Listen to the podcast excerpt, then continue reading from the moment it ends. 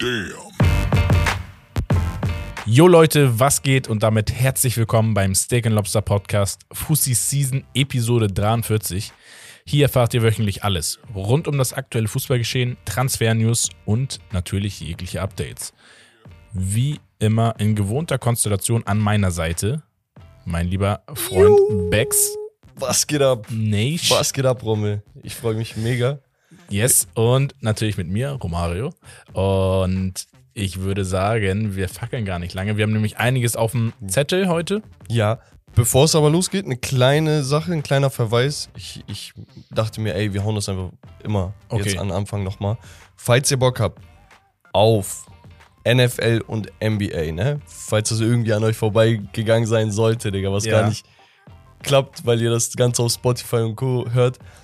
Checkt montags den NFL-Podcast ab. Mhm. Der ist extrem laienfreundlich gestaltet eigentlich. Ja. Da haben wir Football 101s mit den Basics und hier und da. Die NBA-Season beginnt bald und Herb und Wes machen einen mega Job gerade aktuell da für reichlich Stimmung zu sorgen. Deswegen checkt auch mittwochs den ab und freitags wie immer Fussi Season. Sonntags ein Twitch-Stream mit mir und Rommel. Ja. Watch Party, NFL und ansonsten. Wir müssen auch definitiv, ich glaube, das haben einige gefordert, auch mal wieder einen Fussi-Stream bei Twitch machen wir beide. Genau.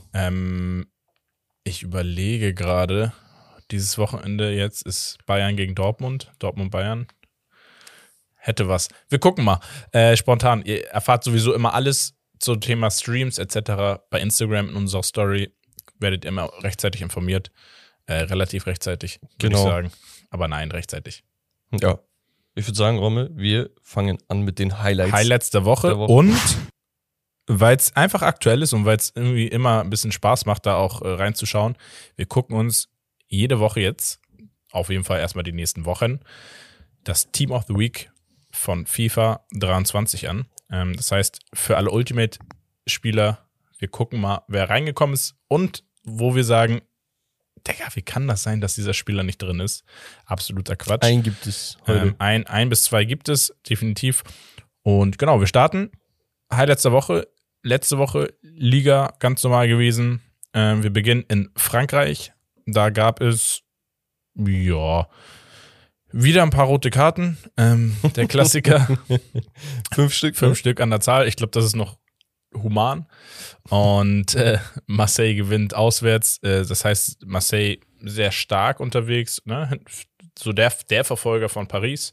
Paris tut sich ein bisschen schwer zu Hause mit 2:1 gegen Nizza. Aber auch immer ein schweres Pflaster.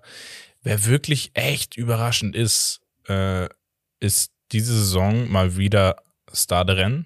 Gewinn auswärts bei Straßburg.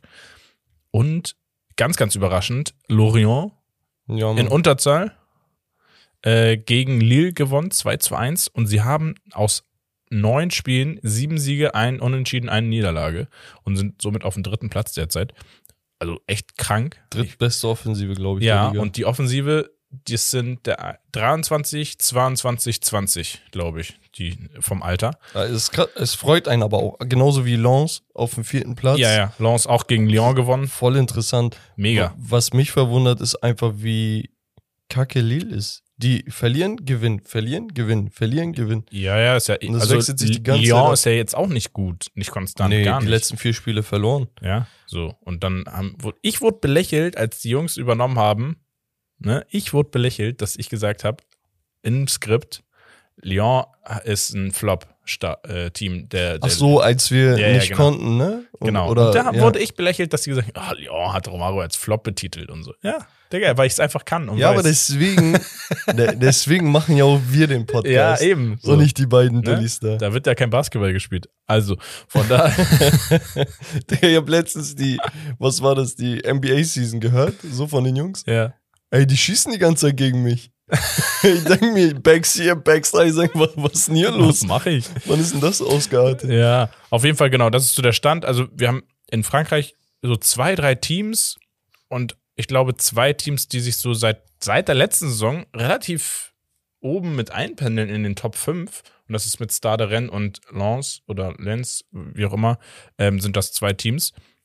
Finde ich richtig gut, weil ich will solche Teams auch mal international sehen. Also da drin hat ja allgemein eine sehr, sehr gute Transferpolitik auch. Ja. Ne? Ja.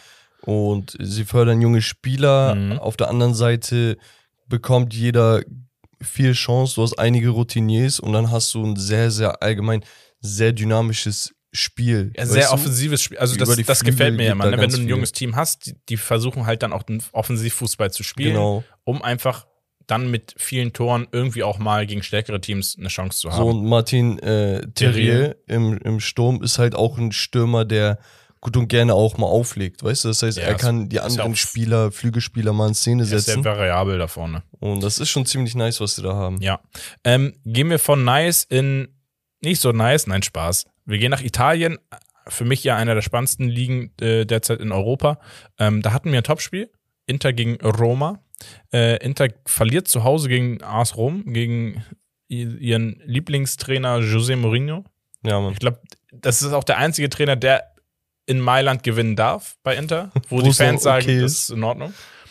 Genau, Dybala wieder getroffen. Also Dybala ist eingeschlagen. Top-Job da, ne? Also ich hätte das nicht gedacht, dass der bei Rom so performt. Nee, vor allem, ich hätte gedacht, okay, so positionsbedingt, ne? Vielleicht als so hängende Spitze oder so, oder doch Flügel oder doch im Sturm. So, was wird seine Rolle, weißt du? Aber er kriegt halt diese Freiheit von Mourinho und das passt zu ihm super. Also das gefällt mir sehr gut. Gefällt mir sehr gut. Genau. Napoli gewinnt zu Hause gegen Torino 3-1. Milan gewinnt auswärts. Lazio zu Hause sehr souverän.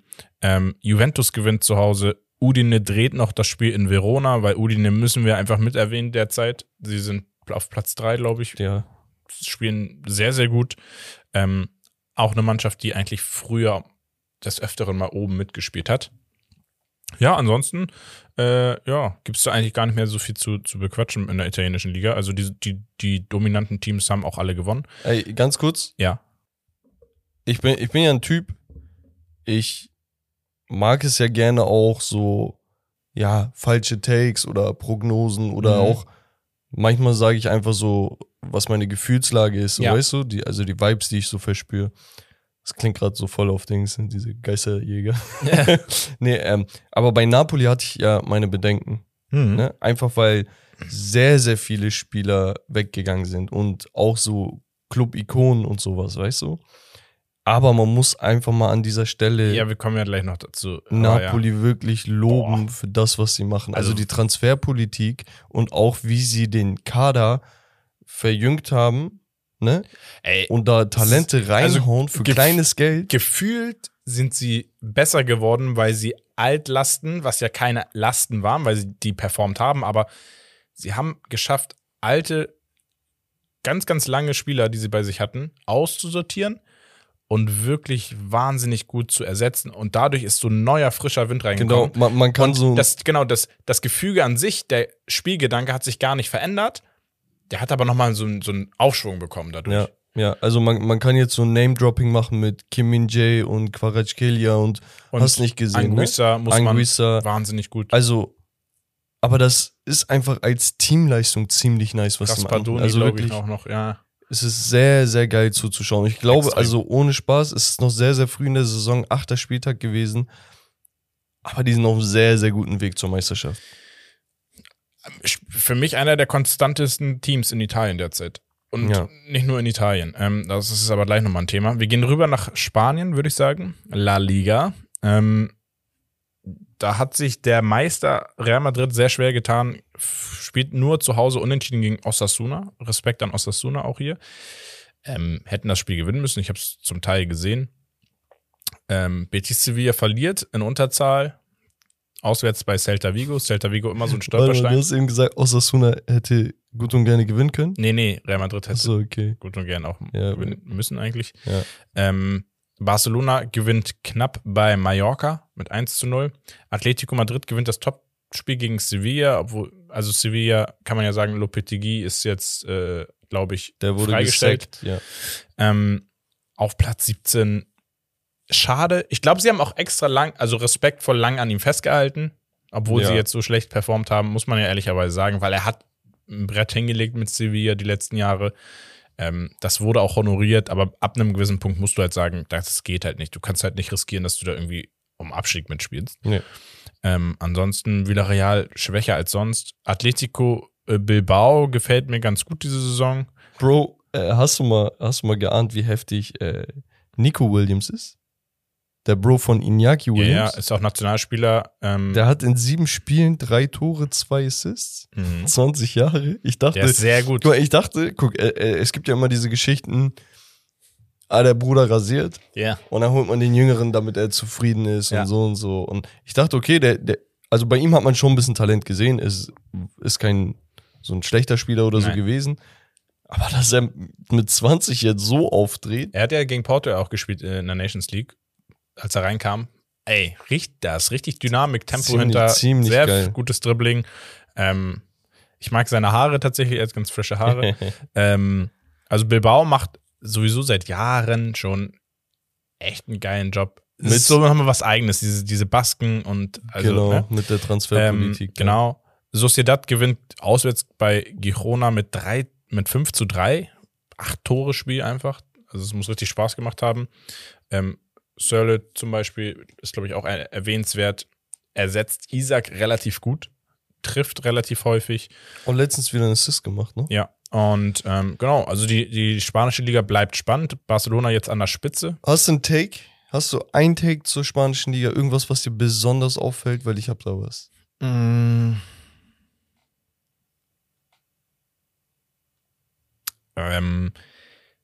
Also ich bin ehrlich, die spanische Liga, ich finde sie mit einer der langweiligsten Ligen Europas. Das sagst du als Real-Fan? Ja, weil es ist trotzdem für mich noch nicht dieses Kopf-an-Kopf-Rennen zwischen Real Madrid und Barcelona. Das ist irgendwie so. Ja, weil die Saison so, halt noch sehr jung ist. Ja, aber mir fehlt so diese Energie da. Ich weiß nicht. Keine Ahnung. Also, das, was ich hervorheben wollte, ist einfach mal die Torbilanz vom FC Barcelona. Mit 19 Toren in 7 Spielen und nur einem Gegentor. Ja. Ey, das ist absolut verrückt. Also wir wussten ja, dass Lewandowski knipsen wird, dass die Offensive kein Problem werden sollte und so weiter. Und dass natürlich die Flügelspieler dementsprechend auch einen Schritt nach vorne machen. Weißt du, weil wenn du einfach so eine Granate vorne hast, wirst du automatisch mehr Assists machen, du wirst besser spielen. Klar. Der wird mehr Fokus auf sich ziehen, du hast mehr Räume und so weiter.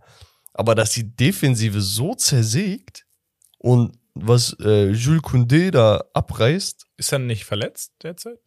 Der, weiß ich nicht. Ich glaube, Araujo und Koundé sind doch angeschlagen, oder? Ja, genau. Koundé ist wieder, glaube ich. Die letzten paar Spiele, ja. Koundé hat, der war angeschlagen. 3 Spiele hat er gemacht. Aber allgemein auch die Teamleistung mit, weiß ich nicht, wie ersetzen sie den, also LV, RV, wo du sagst, das ist eigentlich gar nicht so gut, weißt du, mit, weiß nicht. Jordi Alba, Marcus Alonso. Eben. Also es ist nicht elitär, aber das, was sie aktuell halt daraus machen, weiß nicht, woran es liegt. Also liegt wahrscheinlich auch schon die Reihe davor, einfach wird ein ausschlaggebender Punkt. Ja, und natürlich auch die Offensive macht Radau, ne? Ja, aber auch dass ein Dembélé schon nach hinten arbeitet, ist ja, das sind so Kleinigkeiten, die machen sowas schon aus. Wobei man sagen muss, da kommen wir dann gleich noch zu sprechen, in der Champions League sieht es nicht so gut aus. Mhm. Wir gehen mal rüber in die Bundesliga. Darf ich den Einstieg machen? Ja, gerne. Bayern gegen Bayer, gegen Leverkusen, sollte ja das Spiel sein. Ne? Am Freitag war das, glaube ich, schon. Ja. Komplett öde eigentlich, wieder typische Bayern-Maschinerie, aber ziemlich geil gespielt. Ja, ne? Und es war so ein bisschen eine Befriedigung, jetzt nicht im sexuellen Sinne, sondern grundsätzlich so balsam für die Seele. Wir haben diesen Take zu Musiala gebracht in der Nationalmannschaft. Und genau an dem gleichen Abend spielt er. Und er zeigt genau das, was wir einfach gesagt haben. Ja gut, wir haben da jetzt keine Nostradamus-Prediction gemacht. Nein, oder so. Nein, aber so dieses, ist klar, der Typ Musiala ist so geil. Muss von Anfang an spielen, der hat einen Spirit, der springt einfach einen Spielwitz rein, der einfach gebraucht wird, auch bei Bayern, wie man sieht. Fantastisches Spiel gemacht. Ja. Wolfsburg 3-2 gegen Stuttgart in einem hart umkämpften Spiel. Ja. Hat wohl Kovac Job gerettet. Ja, wahrscheinlich. Selbes Ergebnis Köln gegen Dortmund. Boah, da waren die Dortmunder echt überfordert ein bisschen. Wahnsinn, haben sehr, sehr viel gedrückt, muss man sagen. Ja. Aber die Kölner haben die ganze Zeit gegengehalten, sie haben mehr Spielwitz gehabt und das muss man auch einfach so ausdrücken. Baumgart macht das echt top in Köln. Das und ist sehr halt so, sympathisch, ja, auch beim Torjubel und alles und nach dem Abpfiff. Ich weiß nicht, ich feiere das richtig, was in Köln gerade ist. Ja. Union Berlin verliert in Frankfurt mit 2:0. Die rote Karte, ich habe den Namen von ihm vergessen, das ist der neue Stürmer. Kolomoani. Spielt aber sehr, sehr gut. Also hat sehr, sehr gute Aktion gehabt. Wirklich, war mit ausschlaggebend für den Sieg auch gegen Union. Freiburg gewinnt zu Hause gegen Mainz 2:1. Leipzig 4:0 Sieg gegen Bochum. Darf man jetzt nicht zu hoch ansehen, finde ich, weil Bochum sehr, sehr schwach spielt mit einem neuen Trainer. Und dann haben wir, glaube ich, das Spiel des Spieltags, wo ich aus allen Wolken gefallen bin. Werder Bremen gewinnt zu Hause 5:1 gegen Gladbach. Und es stand, glaube ich, nach 32 Minuten oder so 4:0 für Bremen. Niklas Füllkrug wird schon im DFB-Dress gesehen. Ja, darüber müssen wir auch reden. Also, wenn er. Das Problem ist, die Zeit läuft gerade gegen ihn. Ja. Weil in meinem Kopf ist so aktuell, der muss so weiterspielen. Und wenn er so weiterspielt, wird er eingeladen. Nur das Ding ist, die WM ist in einem Monat. Ja, das ist eigentlich das Ärgerliche. Ne? Wäre jetzt die WM im nächsten Sommer, dann hätte ich gesagt, ey, wenn du die Saison so weitermachst, auf jeden Fall bist du dabei. Also die Frage stellt sich dann, entweder hat er sich jetzt schon bewiesen und du musst ihn einladen, oder wenn du sagst, nee, er muss noch, wenn er noch muss, dann ist der Zug abgefahren, weil Zeit hat er nicht. Was soll er machen? Soll er die nächsten 2 Spiele 3 Hattricks machen? Wenn ich ehrlich bin, ein Matcher gehört nicht mit für mich und du nimmst einen Füllkrug mit, gerade für Spiele, wo du sagst, ey, dieses Spielsystem, was ich spiele, ohne richtigen Stürmer vorne, funktioniert nicht, dass du dann sagst, ey, ich kann Füllkrug mal reinstellen. So, aber das ist halt auch das Problem, weil Deutschland seit Jahren ohne richtigen Stürmer spielt. Ja. Haust du dann Niklas Füllkrug jetzt einfach mal so eben bei einer WM rein, ohne die Chemie, weißt du? Das meine ich ja, dass es eher so ein aus der Hinterhand ein Spieler ist. Ja. Weil, wenn es nicht funktioniert, dann musst du ja irgendwas Neues auf Platz bringen. Auf persönlicher Ebene würde ich es ihm auf jeden Fall gönnen und der hat es mehr als verdient eigentlich auch. Also zumindest so in diesen erweiterten Kader, die letzten Testspiele noch hier und da gucken, ob er es drauf hat oder nicht. Also irgendwo müsste er sich auch dort beweisen dürfen, meiner Meinung nach. Ja, sehe ich auch so. Hertha schafft es irgendwie gegen die stärkeren Teams zu Hause unentschieden zu spielen diese Saison. Gegen Hoffenheim 1:1 und Schalke verliert zu Hause unglücklich gegen Augsburg 2:3. Ja, und bei Schalke fehlt auch extrem der Spielwitz einfach. Und das tut mir so leid, weil ich hab der Spirit Schalke, ist da, ne? Ja, ich habe Schalke das vor der Saison gegönnt, ne, dass die besser abschneiden, als sie es jetzt tun. Und ich stehe auch noch dabei. Ich finde, Schalke muss in der Liga bleiben und Punkte einkassieren. Ja. Also, es wäre scheiße, wenn nicht. Mhm. Oh, ja. Also, ich bin mal gespannt.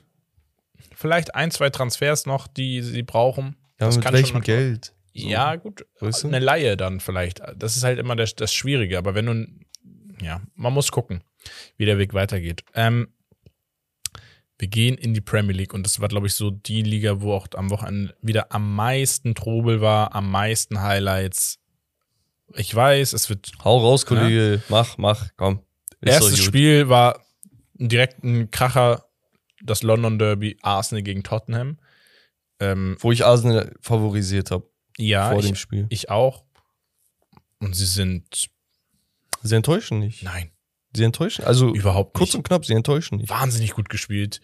Also, weiß nicht, das ist richtig gut. Guck mal, im Nachhinein, aus Tottenhams Sicht ist es ja so, Tottenham hat enttäuscht. Weil vor dem Spiel dachten sie sich, ey, wenn wir das Spiel jetzt gewinnen, dann knüpfen wir wieder an und wir haben ein Statement gesetzt und dann können wir eine Siegesserie starten. Ja. Das ist eine Enttäuschung. Ja. Auf der anderen Seite bei Arsenal war einfach, ich weiß nicht, im Vorfeld war alles Friede, Freude, Eierkuchen. Du hattest gar kein Drama, nix, du hattest keine Ahnung, Kopfschmerzen, Hintergedanken, irgendwo, du warst nicht abgelenkt. Das Team ist einfach wie eine geölte Maschine und du musst da nichts machen. Ja. Einfach spielen lassen, die Jungs machen. Genau, und für mich ist das eigentlich der Beweis, dass wir Arsenal jetzt wieder echt ernst nehmen müssen und sie jetzt zu den Top-Teams wieder in England aufgeschlossen haben, weil... Das ist ja das, was ich meinte. Arsenal hatte immer Probleme gegen starke Teams, gegen die Top-Teams. So, sie haben gegen Manchester United verloren, da haben sie aber nicht schlecht gespielt. Sie haben jetzt gegen Tottenham gewonnen, Da haben sie wieder sehr, sehr gut gespielt. Und was Arsenals Problem war in den letzten Jahren, wenn sie gegen solche Teams gespielt haben, haben sie nie das Spiel dominiert, sondern sie haben immer eher auf Konter gespielt und sich reingestellt und irgendwie mal ein bisschen mitgespielt, aber sie haben nie das Spiel so dominiert, wie sie es jetzt mittlerweile tun. Und das ist für mich ein ausschlaggebender Faktor, dass ich sagen kann, der FC Arsenal gehört wieder zu den Top-Teams in England. Ja. So. Ja. Und Tottenham, muss man auch sagen, es war die erste Niederlage der Saison für sie. Also ja. Mit 17 Punkten auf dem 3. Platz, 3 Punkte hinter City, 4 Punkte hinter Arsenal ist keine Schande und da ist immer noch sehr, sehr viel Potenzial in der Mannschaft. Definitiv. Ne? Chelsea mit einem Last-Minute-Sieg bei Crystal Palace. Das hat mich auch so abgefuckt. Ja, irgendwie schon. Irgendwie, ich weiß nicht, Chelsea, das ist so nichts Halbes, nichts Ganzes. Also sie sind mir auch, ohne Spaß, ne? Seitdem Todd Bowley übernommen hat, mhm. Und seitdem Tuchel da einfach meiner Meinung nach also extrem respektlos gefeuert wurde. Ne? Also ich weiß nicht, was hinter den Kulissen abging. Aber nachdem Tuchel gefeuert wurde, ist mir das Team einfach noch unsympathischer geworden. Der Einzige, der einen sympathischen Faktor auslöst, sag jetzt nicht Kanté. Nee, ist Graham Potter, finde ich, der neue Trainer. Liegt aber daran, was er halt bei Brighton gemacht hat vorher. Ich finde, ihn als Typ wirkt er sehr sympathisch. Echt gut. Ja, gegen ihn habe ich ja nichts. Also nee, deswegen, viel das ist so der einzige Faktor, wo ich sage, der bringt da noch mal ein bisschen positive Stimmung rein. Ansonsten, Top-Spiel gewesen, Liverpool-Brighton, muss man sagen. Ja, man. Hat nicht zu wenig versprochen. Hat nicht enttäuscht. Liverpool lag 2-0 zurück, relativ früh. Dreht das Spiel auf ein 3-2. Liebe Grüße an Firmino auch. Hab ihn bei Comunio. Und kriegt dann noch das 3-3 und nicht nur liebe Grüße an Firmino, sondern liebe Grüße an Trossard. Genau, Leandro Trossard. Echt under the radar Spieler, weil er hat echt Talent. Kurzen Hattrick auswärts bei Liverpool an der Anfield rausgehauen. So. Muss man mal machen. Also, ne, sehen wir auch gleich wieder im Team der Woche zurecht. Und genau, überraschend für mich, Fulham verliert zu Hause 4-1 gegen Newcastle. Das lag aber wohl eher an der roten Karte, die sie relativ früh in der ersten Halbzeit bekommen haben. West Ham gewinnt, souverän 2-0. Wolverhampton echt schwach, leider. Ja. Die finden nicht so den Groove. Und dann kommen wir eigentlich schon zu dem Topspiel, das Manchester Derby. Und ja, es war die Phil Haaland Show. Geil. Ne? Kann man schon so sagen.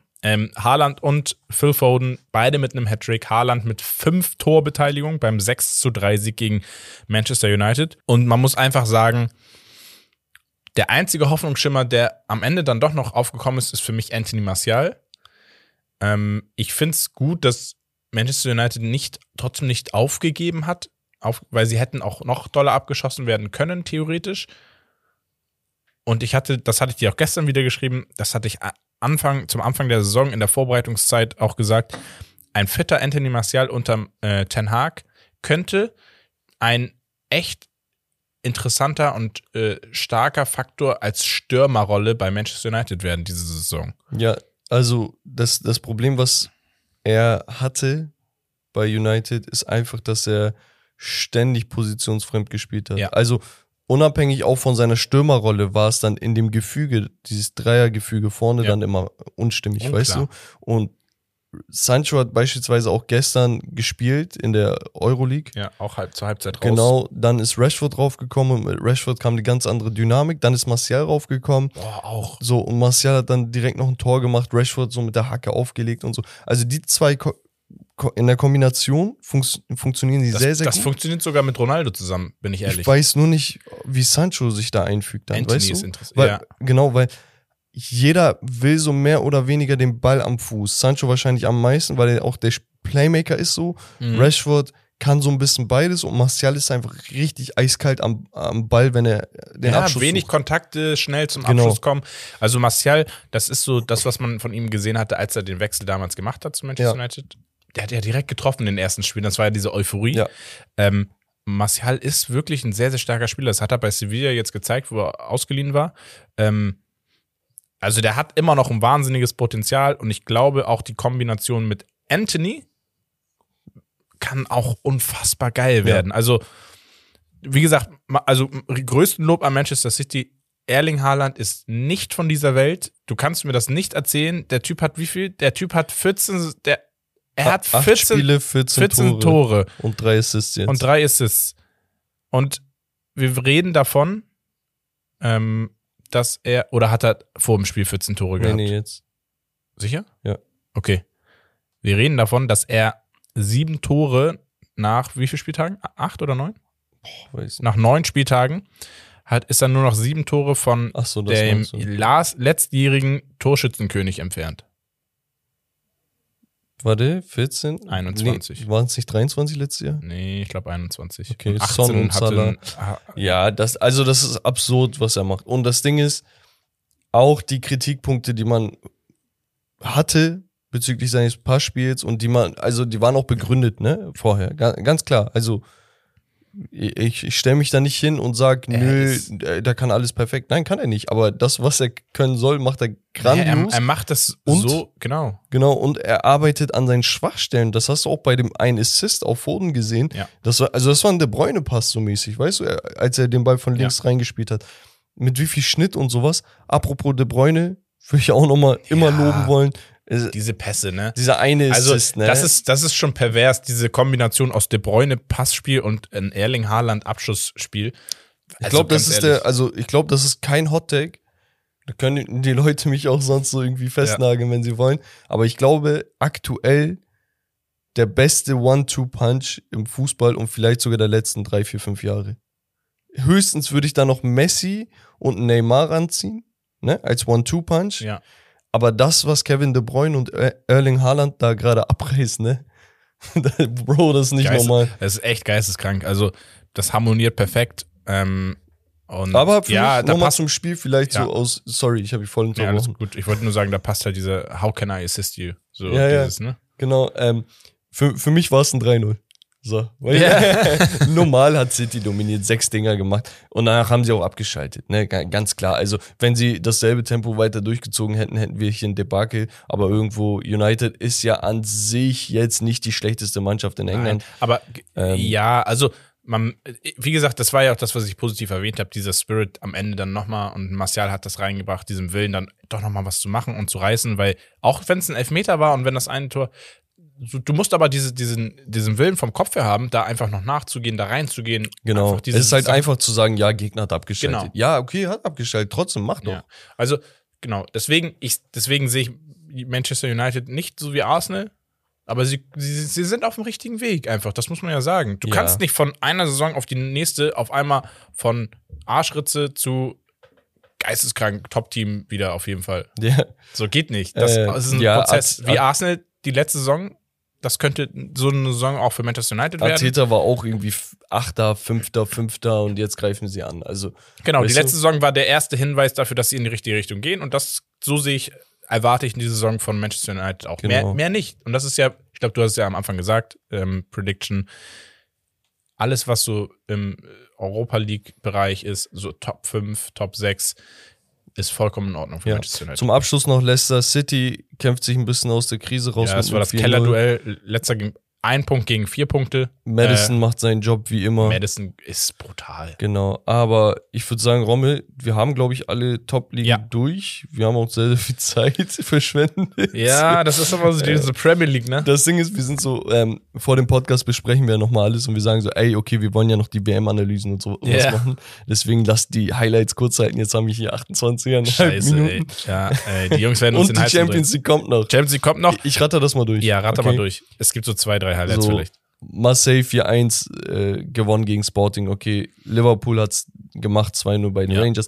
Ajax verliert 1-6 gegen freaking Napoli. Und wie gesagt, Napoli, absolutes Highlight für mich dieses Jahr. Geisteskrank. Also, und das ist so ein Highlight, wo ich ein gutes Gefühl habe, okay? Mhm. Wie gesagt, meine Vibes, meine Geister sagen mir das. Nee, so, genau wie bei Arsenal, ich habe da keine Kopfschmerzen. Also es läuft einfach. Naja, Porto gewinnt 2-0 gegen. Ich will mal, also eine Bayern Sache will ich noch sagen. Neapel in 3 Champions League-Spielen, 3 Siege, 13-2 Tore. Ja. Alter. Das ist absurd. Junge, gegen Ajax, Liverpool und Rangers. Ne? Das ist jetzt nicht eine Gruppe, wo du sagst, ja, okay. Ja, das ist krass. Porto 2-0 gegen Bayer Leverkusen. Club Brügge gewinnt gegen Atletico Madrid. Hey, ganz kurz, warte mal, ganz kurz. Club Brügge, 3 Spiele, 3 Siege, 7-0 Tore. Ja, das ist heftig. Inter gegen Barca 1-0. wie gesagt, Barca in so einer kleinen Krise, was die Champions League betrifft. Also ja, sie müssen jetzt alles eigentlich eher, ne? Ja, aber letzten Endes ein Tor entscheidet. Naja, das ist es ja am Ende. Wo stehen sie dann auf Top-Niveau? Und da stehen sie diesen einen Schritt noch hinterher zurzeit. Ja. Borussia Dortmund mit den Youngstern vorne, Adeyemi und Mukoko. Mukoko, hast du vor seinem Assist war ja von Adeyemi das. Dieser Touch, ne, über den Verteidiger. Und dann also, dieser Direktabnahme, Wahnsinn. Und das in Spanien zu machen, ne? Also 4-1 gegen Sevilla ist schon krass. Ich muss sagen, Adeyemi hat seinen Job gemacht an dem Tag, war auch ein besserer Tag als die zuvor. Ja. Aber irgendwie bin ich noch nicht ganz von ihm angetan, muss ich sagen. Also da, aber da muss das ist ein bisschen ganz ehrlich, reinkommen. Klar, du hast die Erwartung, weil er bei Salzburg so aufgeblüht ist. Gib dem Jungen 1-2 Jahre, der wird Fall. Wahnsinnig gut werden. Keine Frage. Und das ist, glaube ich, was Dortmund wirklich richtig gut kann, den Spielern nicht diesen Druck zu geben, sondern zu sagen, pass mal auf, du entwickelst dich hier, selbst wenn du nächste Saison rasierst, alles gut. Ja, Kopenhagen verliert 5-0 gegen Manchester City, wenig überraschend. Haaland mit einem Doppelpack in der ersten halben Stunde und dann wurde er ausgewechselt zur Halbzeit. Wo willst du ihn hinstellen? Welches Spiel packst du ihn? Er wird da punkten. Keine Ahnung. Kannst du beim Cricket reinstellen, der wird da sogar rasieren wahrscheinlich. Ich weiß es nicht. Ich kenne das vom Basketball, weil da die Duelle zwischen den Spielern immer öfter sind und mehr so dieses Face-to-Face. Weißt du, es gibt halt nur 5 Spieler. Das heißt, du wirst den einen Typen von mir aus 30, 35, 40 Minuten vor deiner Nase haben, ne? Ja. Und bei einigen Spielern kannst du die Nacht vorher nicht schlafen. So, weißt du, weil du weißt, Digga, morgen erwartet mich das. Und ich glaube, bei Haaland ist das gerade echt so, ne? Sein Ruf eilt ihm voraus. Und egal, wo er ist, er liefert. Und Digga, ich kann mir nicht vorstellen, dass das bockt, wenn du weißt, ich spiele am Wochenende gegen Haaland. Ich würde träumen, dass ich Haaland ihn so richtig packen, dass ich auf ihn ranspringen muss und er wird mich Huckepack nehmen und trotzdem ein Tor schießen. Er ist so der Derrick Henry einfach, so, keine Ahnung. Aber ist auch echt Wahnsinn. Wow. Aber auch der Rest von City, ne? Also ein 5-0 machst du mal nicht so eben. Sie schon. Ja. Juventus 3-1 und Benfica, erstaunlicherweise ein 1-1 gegen Paris Saint-Germain. Boah. Richtig geil gewesen. Richtig, also wirklich gutes Spiel. Zweite Halbzeit war Paris dominant. Ja, erste Halbzeit aber, Benfica hätte da 2-3-0 führen können, zu Hause. Donnarumma wahnsinnig gut gespielt, Weltklasse gehalten. Ja. Da sieht man mal sein Niveau. Auf der anderen Seite Vlachodimos in der zweiten Halbzeit auch wahnsinnig stark. Der hat aber auch so einiges gehalten, ne? Aber das Ding ist, der ist voll underrated. Er spielt bei Benfica die letzten 1, 2, 3 Saisons sehr, sehr gut. Also echt. Und es sind immer mal wieder Gerüchte um ihn, aber er bleibt. Und wie gesagt, Benfica, für mich ein verdientes 1-1 und unter Roger Schmidt immer noch ungeschlagen. Ja, wir hatten noch Red Bull Salzburg 1-0 gegen Zagreb, Leipzig 3-1 gegen Celtic, 3-0 Chelsea Milan. Ja. Erstaunlich. Überraschend, ja. Und ein 2-1 gegen Schachtar Donetsk von Real Madrid. Ja, genau. Rodrigo und Vinícius. Ich würde sagen, wir gehen direkt über. Und zwar, das kommt jetzt, merkt euch das, wir versuchen das Woche für Woche durchzuziehen. Okay, so ein Team of the Week, weil das immer wieder mal gefragt wird, auch im Community Day und sowas. Ja. Und es sollte mal eingeführt werden. Jetzt haben wir es gemacht und wir dachten, so ein Crossover zu dem, was uns FIFA gibt, wäre vielleicht gar nicht so schlecht. Haben wir ein bisschen mehr, weiß nicht, was zu bereden. Genau. Und das heißt, wir schauen uns die Top 11 an. Jo. Okay. Natürlich gibt es ein paar Auswechselspieler, die man auch noch benennen kann. Aber es gibt immer wieder 1, 2 Spieler, die da nicht drin sind. Und das ist dann natürlich auch interessant. Rommel, was sagst du zu dem, ich glaube, Week 3 ist das jetzt? Ja, Week 3. Team of the Week, genau. Der FIFA 23 Teams. Augenscheinlich nicht das allerstärkste Team. Zähl mal auf, damit die Leute... Ja, okay, wir haben im Tor Kevin Trapp, hinten Klaus von Marseille, Smalling, De Marcos, dann Milinkovic-Savic, Musiala, Timo Werner, Madison, Rafael Leao, Ben Yedda und Haaland. Haaland einen Inform bekommen, der nicht ziehbar ist, weil er einen Once-to-Watch-Spieler hat derzeit, den man ziehen kann. Ben Yedda hat, glaube ich, 3 Tore gemacht am Wochenende. Einer der beliebtesten Stürmer in dem Spiel schon seit Jahren. Musiala absolut verdient, den Inform bekommen. Wenn er so weitermacht, bin ich mal ganz gespannt, was für eine Karte er irgendwann hat dieses Jahr im FIFA. Ja, Leao, eine perverse Karte mit 86. linker Flügel, 92 Pace. Richtig Madison hat es auch extrem verdient, muss man sagen. Ja, Madison absolut verdient. Auf Rechtsmittelfeld halt uninteressant mit dem Tempo. Und Werner hat seine Dinge gemacht, aber er hat jetzt auch nicht so überragend gespielt, muss man sagen. Aber das ist trotzdem, so, ja, ist so eine, genau, ist so eine Karte, die halt irgendwie ganz gern mal reingepackt wird, einfach vom Tempo her, der Spieler grundsätzlich. Trossard hat eine bekommen. Trossard auf der Auswechselbank. Füllkrug. Genau, Füllkrug auch belohnt worden. Und ja, für mich fehlt ganz klar, und das ist, glaube ich, so die Frage schlechthin, ist es Phil Foden. Ich weiß, dass bei FIFA teilweise die Argumentation, es gibt nicht zwei Spieler aus einem Team. Finde ich aber in gewissen Konstellationen, Situationen echt Quatsch. Ich glaube, das ist das erste Mal, dass es so passiert ist. Aber ich habe geguckt, warum das so ist, ne? Dass Foden trotz eines Hattricks nicht drin ist. Natürlich muss man sagen, zwischen Foden und Haaland war Haaland der Bessere, ne? Mit 5 Torbeteiligung von möglichen 6. Ja. Also besser geht's gar nicht. Ja. Auf der anderen Seite, ein Foden wird höchstwahrscheinlich eine Road to the Knockouts-Karte bekommen. Okay, das ist dieses mit Champions League und dies und das. Und deswegen haben sie ihn wahrscheinlich hier nicht reingetan, damit dasselbe Ding nicht wie bei Haaland so passiert. Rating direkt im, ja, okay. Nee, genau das mit Haaland auch so, weißt du, dass dann die eine Karte einfach nicht gezogen werden kann oder dass die weniger wert ist und so eine Sache. Trotzdem unverständlich für mich. Wer noch heiß diskutiert war Anguissa von Neapel, auch in der Liga mit einem Doppelpack gewesen, als zentraler Mittelfeldspieler. Der echt da denke ich mir dann so. Weil nochmal wird er kein Doppelpack machen. Also ist Milinkovic Savic Doppelpack gegen Spezia jetzt besser als der von Anguissa gegen Dings? Weiß ich nicht. Ja, und es geht ja nicht nur um die Top 11, sondern du hast halt noch eine Bench. Also irgendwo hätte er schon seinen Platz verdient gehabt. Ja. Vor allem so Sechser, ne? Ohne Spaß, wie oft machen die einen Doppelpack? Also er wird jetzt die nächsten paar Wochen keine Informkarte bekommt, wenn er, keine Ahnung, 60% Zweikämpfe gewinnt. Eben, weißt du, dann nehme ich ja eher einen Timo Werner da raus. So. Weißt du? Oder, ja.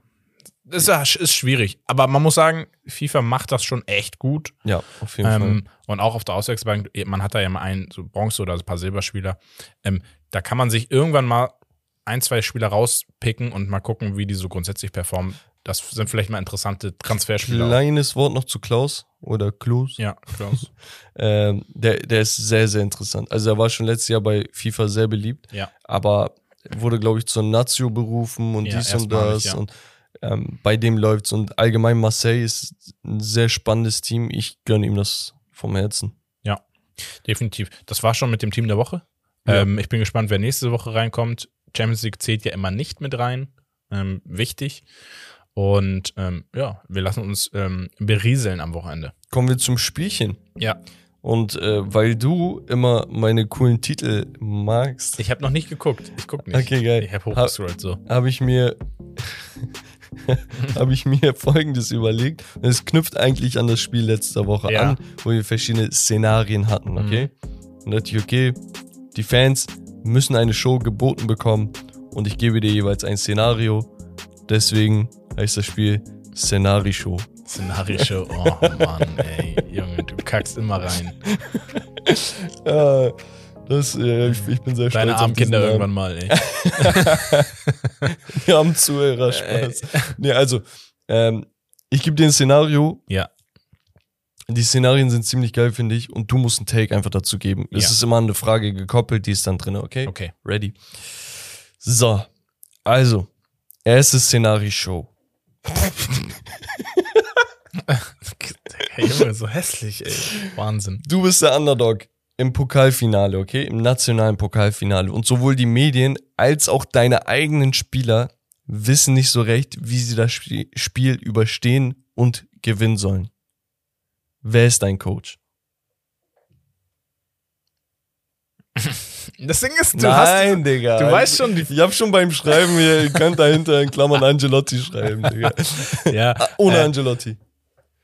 Ja, warum? Digga, ohne Ancelotti. Okay.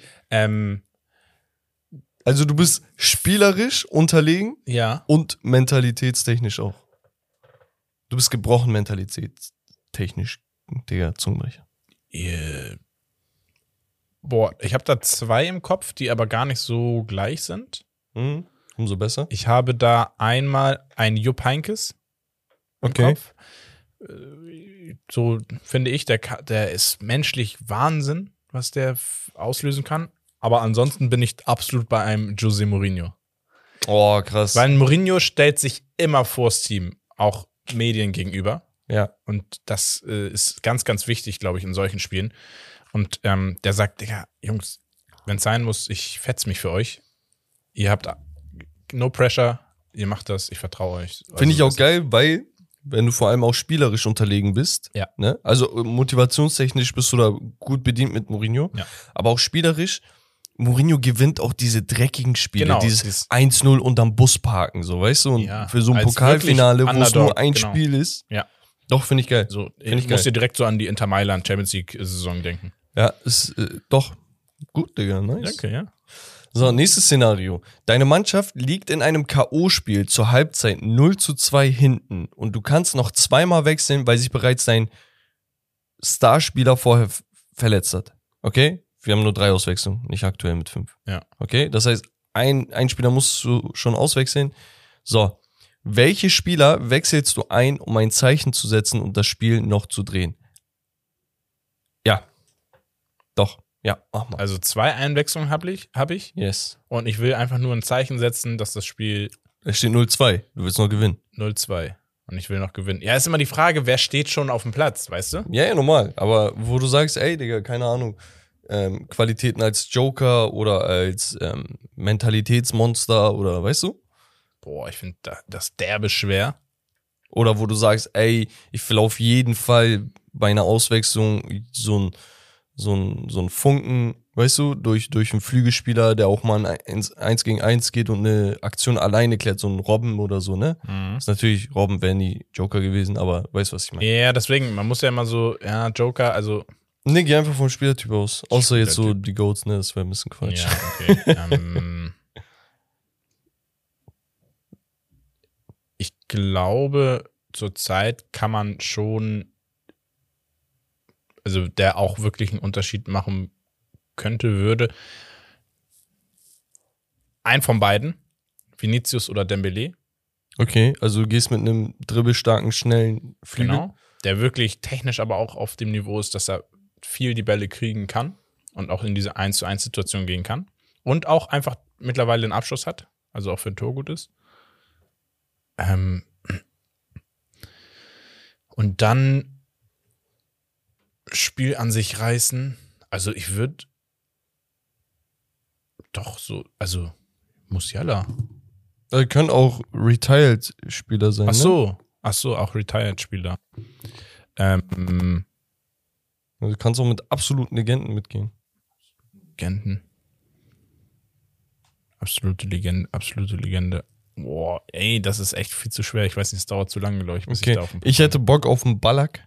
Mhm. Weil ich denke hier so, was, ja, wenn ich an Kapitäne denke, ich muss an ihn denken, so, also mitunter an ihn. Und vor allem, er war ja so ein, der voll komisch, aber ein Box-to-Box-Spieler mit so einer Gefahr, Torgefahr, Kopfbälle krank, Schusskrank. Ja. Ich hatte gerade auch was im Kopf, aber das habe ich wieder revidiert. Ich hatte so einen Gattuso im Kopf, aber der würde beim 0-2 nicht unbedingt gut tun, glaube ich. Das weiß ich eben nicht. Also ja. Einerseits vielleicht ja, andererseits glaube ich so, nee, ich glaube... Bei einem Ballack hast du halt auch das Ding, ich mag das, ich denke, das ist wichtig fürs Spiel, dass er sich auch einfach mal eine gelbe abholt, mit einem harten Foul, dass die Jungs mal auf dem Platz checken, ey, das ist do or die. Heute bist du entweder Sieger oder Verlierer und dann ist der Weg zu Ende, weißt du? Ja. Deswegen, dass die Leute mal aufwachen, so. Jan Ballack und vielleicht, weiß ich nicht, ich mag es ja auch, Spielern Credit zu geben, die nicht immer so im Spotlight stehen. Mhm. Aber auf großen Bühnen hatte ich irgendwie immer gern im Sturm einen Spieler, der knipsen kann, der schöne Tore macht, aber auch der genug Übersicht hat für seine Mitspieler. Und wir hatten letztens die Diskussion in der Gruppe, ob Mandzukic oder Giroud der bessere Spieler ist. Ich gehe da ganz klar mit einem Giroud. Der Mann der schönen Tore. So nenne ich ihn. So ein Typ Spieler wäre vielleicht auch nicht ganz schlecht, ne? Wo ich weiß, ey, wenn ich die Box jetzt zumachen muss mit Flanken und sowas, dann kann ich ihn da vorne stehen lassen und irgendwie kommt er am Ball, aber er hat auch genug Übersicht, um ihn abtropfen zu lassen und so. Das wäre ein interessanter Spieler. Ich hätte theoretisch noch ein drittes Szenario gehabt. Szenario-Show gehabt. Aber ich würde einfach sagen, das hebe ich mir fürs nächste Mal auf. Ich gucke gerade hier so die besten Joker aller Zeiten. Alessandro Matri ist der beste Joker. Ah ja, das habe ich auch mal gegoogelt, tatsächlich. Da kommt Nils Petersen schon. Ja, ich finde es schwer, aber gerade wenn man das so weit macht, auch mit Legenden und so, boah, das muss man sich mal, das ist so eine Sache für einen Stream oder so. Für mich ein 0-2 wäre auch vielleicht so ein Spiel für Roy Keane. Ne, dass ich weiß, ja, ist die Frage, ob das ist immer so, je nachdem, wie man so sein Spielstil sieht, siehst du das jetzt so, ich brauche einen Zerstörer, der diesen Druck und das Spielkonzept einfach zerstört. Dass er eklig ist. Eklig, dass die Mannschaft das beflügelt. Ja, gut, genau. Aber das kann ja auch nach hinten. Ja, kannst du auch. Aber gehen. Ich lebe damit. Okay, ja. Okay, dann gehen wir weiter. Und zwar, ich glaube, das nächste war Becks Q&A. Yes, exactly. Machen wir kurz und knapp, hoffentlich. Wir hatten ja ein paar Fragen von euch. Voll geile Fragen haben. Vom Community Day. Ohne Spaß. Yalla. Das ist immer sehr, sehr nice. Community Day immer mittwochs genau. Auf Instagram. Das heißt, wenn ihr Bock habt, irgendwie Input zu teilen, Vorschläge zu geben, dann immer her damit. Deswegen folgt uns auch dort. Ich würde sagen, erste Frage, Leon_79FR, habt ihr Kinder? Und dann schreibt er, nee, Spaß. Noch nicht. Nee, noch nicht. Erste Frage von BK_09.40.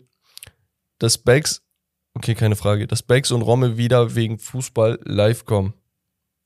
Ja, haben wir ja gesagt. Müssen wir mal wieder. Ja, also da ist die Nachfrage, glaube ich, echt mittlerweile groß geworden. Ja. Und Pascal S.A. Sajons, Digga. Eure Namen, ne? Kann man den NFL mit dem Fußballtag tauschen? Ne? Hart bis Freitag auf euch zu warten. Ja, das haben jetzt schon einige gefragt. Oh, ich weiß, das ist halt schwierig, weil NFL ist halt Donnerstagnacht bis Montagnacht. Ja. Oder Dienstagmorgen, und wir nehmen immer am Montag auf NFL. Das ist halt so mega aktuell. Ja, Fußball auch. Aber gerade jetzt, wo wir auch echt viel unter der Woche haben, würden wir halt immer dann auch Champions League und so verpassen. Du hast die bei uns, wenn wir jetzt freitags aufnehmen, wir haben immer die Champions League und Europa League Spiele und auch die englischen Wochen und so aktuell, ja. Und dann immer eine Preview fürs Wochenende. So. Das war auch der Grundgedanke damals. Genau. Gut, könnte man bei der NFL vielleicht auch machen. Wer weiß, müssen wir schauen. Wenn die Nachfrage zu groß wird danach, dann müssen wir es definitiv mal eruieren. Üff. Ja, deutsche Sprache, gut. Aber ja, danke für den Input und die Frage. Janu_EMB fragt, werdet ihr auch mal einen Stargast ranholen? Die Idee, ja, definitiv. Also wenn ihr Stars kennt, dann connect gerne. Ist natürlich nicht immer so einfach, weil du gehst halt schnell mal unter, gerade wenn du Nachrichten schreibst über Instagram oder so, dann, also wir sind jetzt nicht so, dass wir jeden zweiten anschreiben oder so, sondern wir wollen auch, dass die Leute reinpassen hier bei uns ins Konstrukt, und wir wollen hier nicht sowas machen wie, oh, wir haben jetzt hier einen Stargast, den fragen wir mal aus, ey, was ist eigentlich so der schwerste Gegner gewesen, der beste Gegenspieler, sondern das soll wirklich so sein, wie wir hier miteinander quatschen und einfach diskutieren. Und da passt tatsächlich nicht jeder rein, aber die Idee ist auf jeden Fall, dass wir mal Stargäste, sei es jetzt Fußballer, Moderatoren oder, keine Ahnung, können auch irgendwelche Deutschrapper oder sonst was sein, dass die hier mal zu Besuch sind. Bringt natürlich frischen Wind, sorgt dafür, dass wir natürlich nochmal ein bisschen mehr Reichweite bekommen wahrscheinlich. Und ja, warum nicht? Also wir haben Bock drauf. Ja, und eine letzte Frage nochmal von Pascal. Kann man einen Podcast mal live miterleben oder mitwirken? Ja, darüber habe ich explizit noch nicht so nachgedacht. Also wir versuchen ja immer Leute aus der Community, was heißt immer? Wir versuchen ja ab und zu Leute aus der Community auch in den Podcast einzuladen als Gäste, dass die auch mitreden. Aber wer weiß, vielleicht. Also wir hatten mal die Idee, und das könnte man vielleicht sich überlegen zur WM-Zeit hin, muss man mal schauen, einen Podcast oder einen Fussi-Schnack, ist ja ein YouTube-Format, live sozusagen mit Twitch parallel aufzunehmen. Das heißt, das, was ihr dann im Twitch-Stream seht, wird dann auch automatisch ein Podcast und ein YouTube-Video.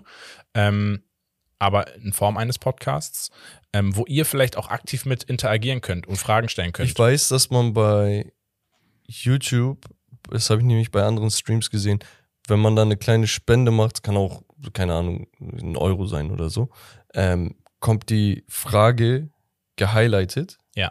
Und diejenigen können diese Frage dann direkt rausziehen. Weißt du, oder so. Man bräuchte vielleicht dann noch eine dritte Person, die dann sozusagen ein bisschen so die Moderation aus dem Twitch-Stream. Genau, dann sagt der hat das und das gesagt. Genau, bitte aus dem Twitch-Stream nimmt. Das wäre auch interessant. Ich glaube, das wäre eine coole Idee. Ich habe gerade an was anderes gedacht. Das hat Herb auch schon letztens angeteasert. Und das hatten wir auch schon mehrmals untereinander privat besprochen, dass wir vielleicht in Zukunft eine Section machen, also eine Rubrik, wo wir sagen, ey, wir nehmen eure Sprachmemos zu einem bestimmten Take irgendwie auf und verwenden die dann im Podcast. Dass wir sagen, ey, guck mal, folgendes, ähnlich wie das Q&A, nur auf bestimmte Themen quasi zugeschneidert. Dass wir sagen, ey, was haltet ihr von dem und dem? Und dann hören wir uns 2, 3 so eine Memos an und dann beginnt die Diskussion. Ja. Weißt du, dass man euch so quasi mit involvieren kann. Genau, auch Argumente, die man dann nutzen kann, um vielleicht Dinge nochmal anders zu sehen. Ja, ist echt eine geile Sache. Also wir versuchen da so viel wie möglich da irgendwie mit einzubauen. Wie das jetzt logistisch funktionieren soll, wenn Leute hier im Studio sein sollten und so, wegen des Zeitdrucks und alles. Und dann müssten wir so auf schnell machen und hätten auch keine Zeit für euch. Das wäre auch so ein bisschen beschissen, weil wir dann direkt zur Arbeit müssen. Weiß ich nicht, wie das ganz klappen könnte. Ja, Step by Step, also wie gesagt, vielleicht sowas wie eine WM etc., da könnte man auch dazu führen, dass wir sagen, wir machen mal ein Special am Wochenende, wo wir auch dann die Zeit haben. Und dann vielleicht auch mal einladen, gerne. Diesmal hatte ich halt ein paar Fragen so drumherum gemacht, ne? Also gar nicht fußballspezifisch, sondern einfach, weil es die Leute scheinbar interessiert. Wir hatten auch nochmal Fragen wie seid ihr auf den Podcast gekommen? Das hatten wir auch schon mehrmals erklärt und so. Aber dass wir das dann irgendwie vielleicht irgendwo festhalten, wo wir uns erklären, dass die Leute dann immer draufschauen können. Ähnlich wie ein Content-Wochenplan, weißt du, dass die Leute eine Übersicht haben und dann sehen, oder die Leute haben gefragt. Ich würde aber sagen, Rommel, zum Hauptthema, vielleicht, guck mal, wir sind jetzt bei 52 Minuten. Wir machen einfach eins, wir schauen, wie lange es dauert und hängen das zweite eventuell ran. Wir können das. Okay. Und zwar, das Hauptthema ist die Überschrift, die S&L WM-Favoritenanalyse und die All-Time-11. Und zwar haben wir gesagt, wir nehmen mal die Top-Favoriten der Gruppen erstmal raus und analysieren die ein bisschen, gucken uns, was ist so historisch, WM-technisch gelaufen in der Vergangenheit, wie sind sie derzeit aufgestellt vom Kader, wo sehen wir sie und was ist so die All-Time-11 dieser Nation Genau, quasi in 2 Teile unterteilt. Einmal das Aktuelle, mit allem, was ihr wissen müsst, damit ihr auf die WM gewappnet seid. Mhm. Und einfach diese ganzen Helden und historische Entwicklung dann nochmal im zweiten Part hinterher. Definitiv. Genau, wir fangen in der Gruppe A an. Und da ist der Gruppenfavorit die Niederlande. Ja. Achso, wenn wir sagen, der Favorit, ne, das sind dann unsere Favoriten. Also ihr könnt auch da jemand anderes sehen. Genau, man muss noch sagen, in der Gruppe A dazu gehören noch Katar, Ecuador und Senegal. Und da sehen wir die Niederlande als Favorit, deswegen haben wir die Niederlande rausgepickt. Die Niederlande gehört übrigens zu den Top 10 Teams aller Zeiten bei Weltmeisterschaften. Krass. Ja, also sie haben eine der besten Statistiken bei Weltmeisterschaften. Sie waren 4-mal in den Top 4, also 4-mal mindestens 2., 3. oder 4, weil Weltmeister wurden sie noch nie. Das ist auch krass, Digga. Das waren die beiden Jahre 74 und 78 und dann zuletzt 2010 und 2014. Also sie haben immer eine Ära gehabt, wo sie innerhalb von 4 Jahren zwar immer sehr starke Teams hatten, also sozusagen eine Generation fast, würde ich sagen. Und ja, die uns zuletzt bekannte waren natürlich 2010, 2014 mit Arjen Robben etc. Ja. Wo sie sehr stark aufgespielt haben. Genau. Und das dazu. Und ich würde sagen, wir gehen direkt mal auf den Kader ein. Ja, und ich habe das so ein bisschen ausgeführt hier, ne? Im Internet auch so ein bisschen was gefunden. Wir fangen eigentlich schon mit dem Schwachpunkt an, würde ich sagen. Was denn? Aus dem Internet auch ein bisschen was gefunden. Ja, das war sehr gut aufgeführt da. Ich habe es zum Großteil mir rausgeschrieben. Und zwar Schwachstelle bei den Niederländern oder Holländern, wie wir Deutschen auch gerne mal sagen, im Tor. Ja. Digga, Goretzka hat ein Problem damit jetzt. Kennst du das bei Stadt am Fluss mit Thomas Müller? Nee, Holland. Er sagt, naja, Holland ist ein Bezirk und so. Ja, ich war immer in Holland, als ich ein Kind war. Gut. Und zwar wird wahrscheinlich Justin Bilo von Feyenoord Rotterdam, 24, zwischen den Pfosten stehen. Und zwar wird er die vorherige Nummer 1 Jasper Cillessen voraussichtlich ersetzen, der ja auch nicht mehr Top-Niveau hat. Und Marc Flecken vom SC Freiburg dann wahrscheinlich auch noch mit Platz nehmen darf auf der Bank. Zu Recht. Ist ich aber, wie gesagt, der Schwachpunkt. Ich glaube, Van Gaal wird die nächsten Jahre ein Auge auf Flecken werfen. Also wenn Freiburg sich weiter so auf internationaler Ebene dann auch nochmal beweisen könnte und sowas, das, was sie in der Bundesliga abreißen. Ja, ist stark. Ja. In der Verteidigung mache ich mal weiter, dann kannst du gleich Mittelfeld und Angriff gerne mal machen. Das glaube ich auch mit das Interessanteste, obwohl die Verteidigung auch nicht uninteressant ist. Angeführt ganz klar von Captain Van Dijk. Ja. Neben ihm dürfte der routinierte Stefan de Vrij wahrscheinlich auflaufen oder de Vrij, ich weiß nicht, wie man es ausspricht. De Vrij. Allerdings haben wir noch Spieler, Matthijs de Ligt. Auf den Außenbahnen haben wir dann auch noch Spieler, aber um die Innenverteidigung vielleicht voll zu machen, wir haben nicht nur de Ligt noch als Alternative, wir haben auch noch Timber von Ajax Amsterdam und Ake von Manchester City. Also innenverteidigungstechnisch braucht sich die Niederlande überhaupt keine Sorgen machen, meiner Meinung nach. Sehr gut aufgestellt, auch die Spieler, mal mehr der Brocken, der erfahrene, ein offensiverer Spieler, ein technisch stärkerer Spieler, also sehr interessant. Genau, das Geile ist halt bei denen, ne? Also du hast 4 oder 5 krasse Innenverteidiger, die alle mehr oder weniger noch Potenzial haben für die nächsten Jahre. Also selbst in De Vrij und Van Dijk können ja noch so 4-5 Jahre auf dem Niveau spielen. Ja. Und du spielst halt mit einer Dreierkette, ne? Ja. Dreier-Fünfer-Kette, deswegen du kannst 3 von diesen 5 auf jeden Fall spielen lassen und selbst wenn einer oder 2 untergehen, Digga, nimmst du die raus, hast immer noch einen krassen Ersatz. Genau, Außenverteidigung oder ist ja schon fast Mittelfeld, haben wir noch den gesetzten Daley Blind, sehr erfahren, schon Anfang 30, der dann aber ein Backup hat und zwar mit Malacia, der jetzt für Manchester United spielt. Ein guter Backup, interessant. Ja. Ich weiß nicht, ob er schon den Sprung rein schafft. In 1-2 Spielen könnte ich ihn da sehen. Das ist aber dann gegnerabhängig. Auf der anderen Seite, unumstritten, finde ich auch vollkommen in Ordnung, ist Denzel Dumfries von Inter Mailand rechts. Spielt bärenstark bei Inter Mailand, finde ich, diese Saison. Das ist so die Defensive, finde ich, eine sehr starke, kompakte Defensive. Ja. Gerade die Innenverteidigung. Ja, also da mache ich mir auch ehrlich gesagt wenig, weiß nicht, Gedanken darüber. Das dürfte jetzt auch kein Hexenwerk sein. Nee. Da wird Van Gaal auch nicht viel rumexperimentieren. Nee. Also der wird da seine Linie haben. Die Spieler sind auch alle körperlich, aber auch am Ball sehr, sehr stark. Ja. Also du hast da wirklich alles eigentlich. Ja. Naja, Mittelfeld. Frenkie de Jong, Davy Klaassen von Ajax und Wijnaldum. Mhm. Wobei ich sagen muss, okay, De Jong wird immer gesetzt sein, wahrscheinlich. Klaassen, sehr, sehr underrated bei Holland. Also die Nationalspiele, da liefert der komplett ab. Also es ist nicht ist krank, ne? So dieses, was wir in Bremen hatten, dass er mal gut ist, mal schlecht oder so, ne? Sondern der liefert wirklich krass ab. Der ist so ein Spieler, den man gar nicht so im Auge hat, ne? Aber der wirklich sehr, sehr stark spielt. Wijnaldum mit einem Schienbeinbruch, also der wird wahrscheinlich die WM gar nicht spielen können. Ach so, ja. Da ist aber dann von Atalanta Koopmeiners, der auch auf sich aufmerksam gemacht hat und der da auch gut ersetzen kann. Du hast halt auf der 6 vielleicht noch einen Deron von Atalanta. Ja. Ja, ist okay. Und Youngster in Rhein-Gravenberg, aber irgendwie fehlt das schon eine klare Rollenverteilung, finde ich, in dem Mittelfeld. Weißt du, also ein richtiger Brocken-Sechser, den hätte ich mir schon da gewünscht.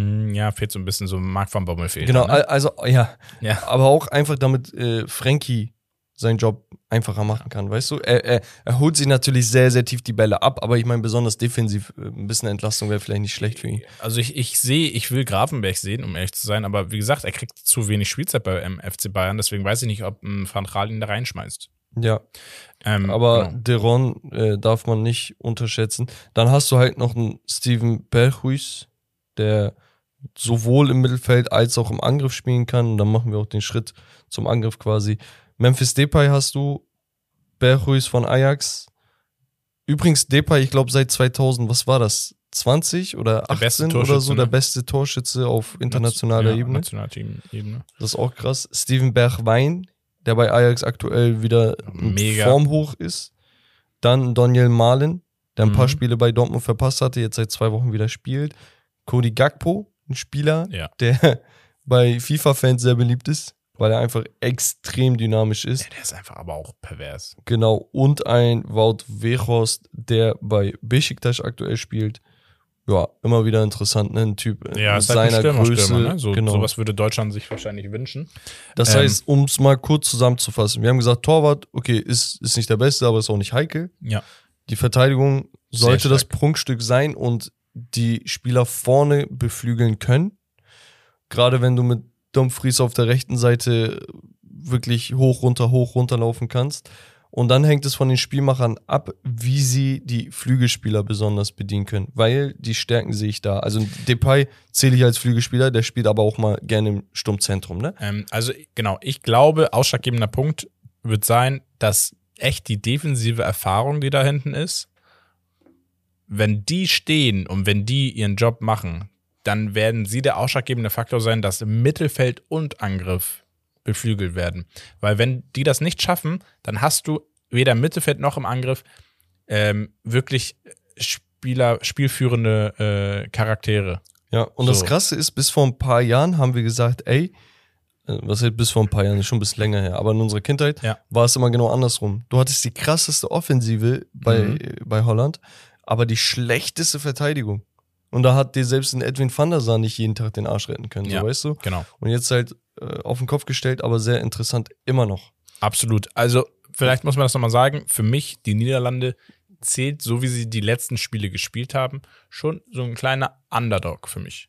Ja, auf jeden Fall. Auch vom Team, ne? Also ich sehe sie nicht viel schlechter als Teams wie Belgien, muss ich ganz ehrlich sagen. Nein. Aber die Rede war gerade schon von Edwin van der Sar und damit die Überleitung zum All-Star oder All-Time 11-Team. Genau, ich habe hier mal was runtergeschrieben, das hatte ich im Internet gefunden und ich weiß, wir werden da noch 1, 2 ergänzen, weil da auch viele Ältere sind, nicht mehr gar nicht so unsere Generation, gehören auf jeden Fall einige mit rein. Lass doch mal starten. Also Torwart das ist untouchable. Yes. Edwin van der Sar, definitiv. Defenders ist jetzt hier, ich spreche es mal aus, Jaap Stam, Frank de Boer, Ronald Koeman und Ruud Krol, den ich persönlich nicht kenne. Den hätte ich auch sofort rausgenommen, weil ich ihn erstens nicht kenne. Und für mich gehört da ein Van Bronckhorst hin, Gio van Bronckhorst. Das, was ich von meinem Vater über Krol gehört habe, weiß ich nicht, ob ich ihn rausnehmen würde. Aber können wir gerne machen. Also wenn wir unseren Input da noch ein Giovanni bisschen Giovanni van Bronckhorst, reinhauen. Muss man ja auch sagen, wahnsinnige Karriere auch gespielt, ne? Beim FC Barcelona, Champions-League-Sieger, mit Holland auch, ne? Hat er die 2010, 2014 war er auch einer der besten Außenverteidiger. Ja, normal, aber weiß ich nicht. Es war ja Krol auch. Also Krol hat... Ja, ich kenne Krol halt nicht, das ist das Ding. Das ist für mich schon zu weit in der Vergangenheit. Er wurde 2-mal Vize-Weltmeister mit Holland. Also das sind die größten internationalen Erfolge von Holland. Ja, gut. Van Bronckhorst war für mich aber auch nie ein Verteidiger, wo ich gesagt habe, boah, der gibt mir absolute Sicherheit. Der hat viel nach vorne gebracht, hat den hammerlinken Fuß. Moderner Außenverteidiger gewesen.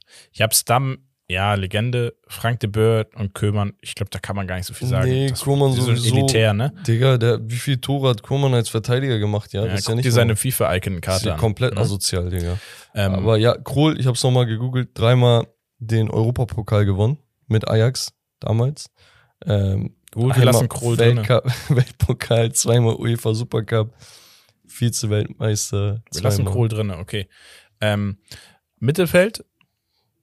Ich bin da schon eigentlich fein mit, das ist bei Holland schon extra geisteskrank. Ruud Gullit, Frank Rijkaard, Johan Cruyff, Arjen Robben und Dennis Bergkamp.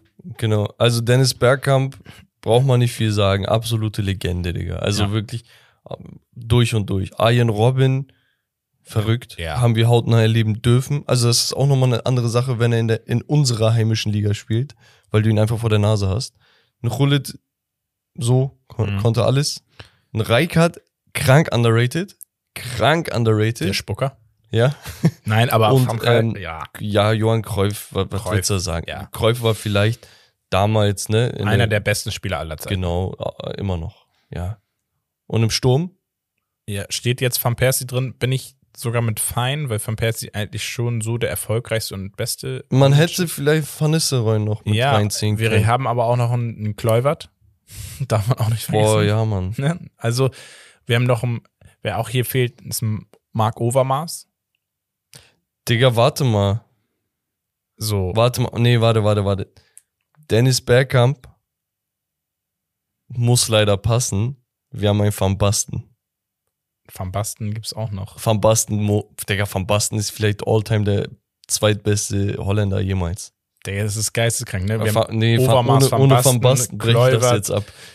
Okay, Bergkamp kommt dann raus und dann ein Van Basten. Bei allem Respekt, ich habe eben Bergkamp sogar noch gelobt, ne? Also, aber ey, Digga, Van Basten.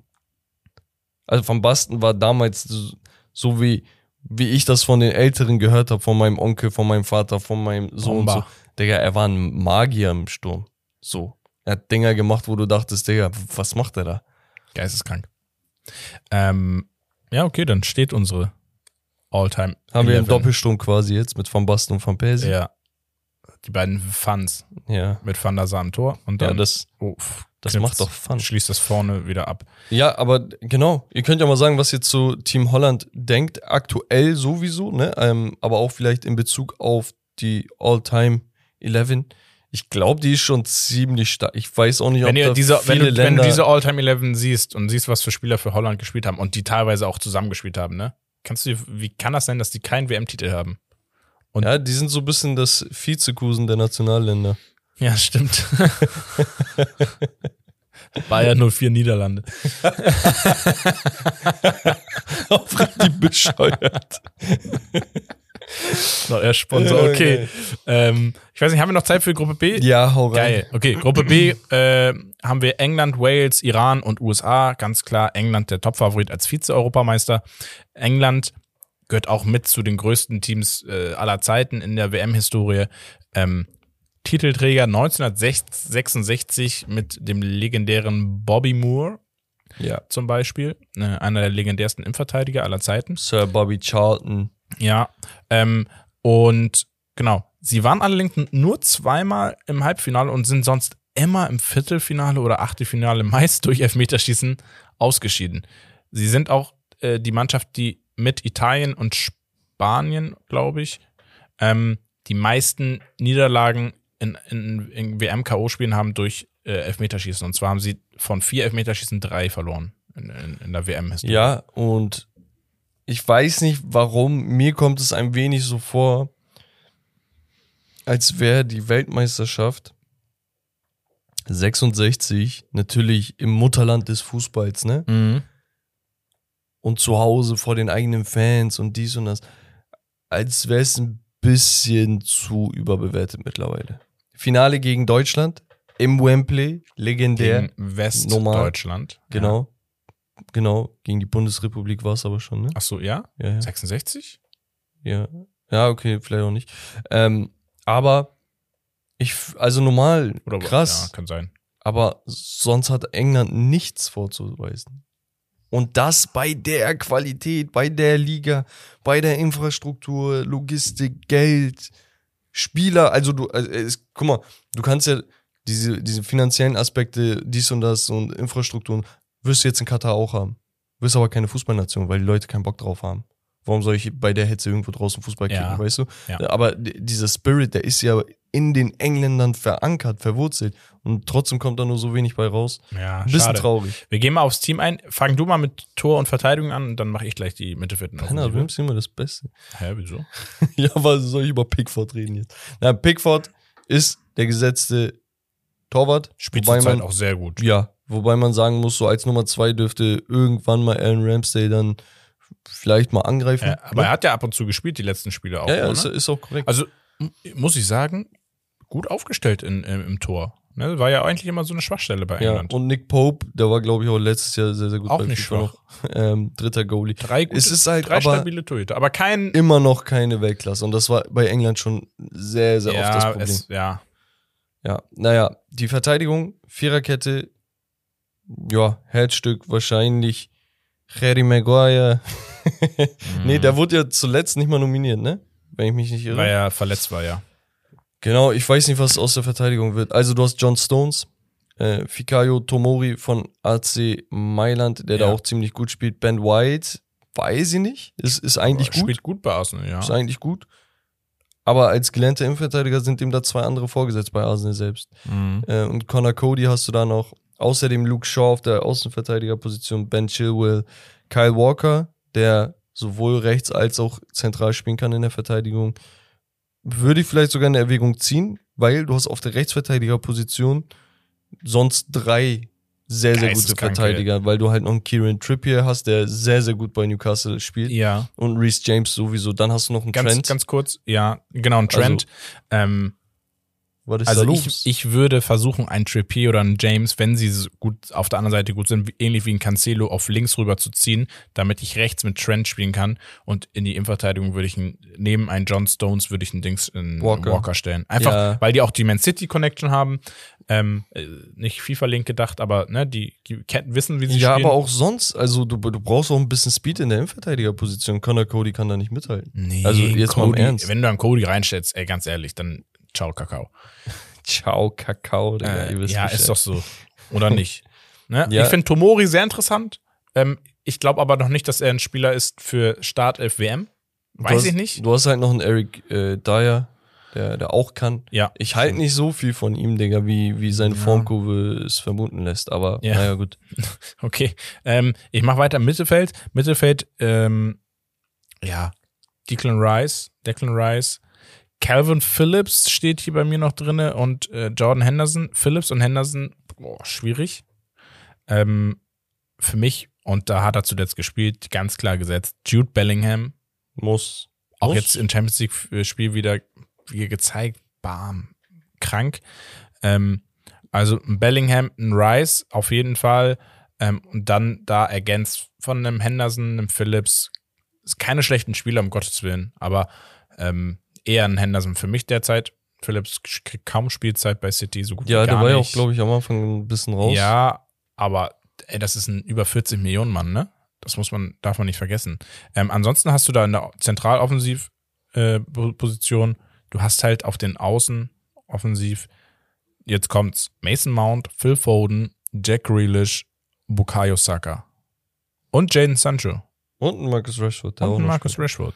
So, also und da denke ich mir dann so... Hast du Sterling? Aufgezählt? Sterling habe ich noch nicht aufgezählt, der gehört natürlich auch noch dazu. Genau, auch noch. Und da ist es halt so, dass ich sage, okay, du darfst eigentlich im Zentrum nicht mehr als mit zwei Spielern spielen.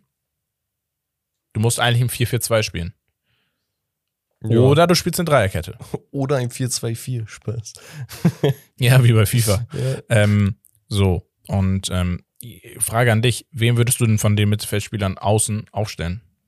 Also für mich, ich denke, also ich gehe davon aus, nehme ich mal jetzt vorweg, ne, wer im Sturm spielt, Harry Kane ist da einfach gesetzt. Harry Kane, genau. Oder zählen wir noch vielleicht die letzten Spieler auf. Alternativ Tammy Abraham gibt es noch als Backup. Und Ivan Toney wurde nominiert. Genau. Aber Harry Kane, ja.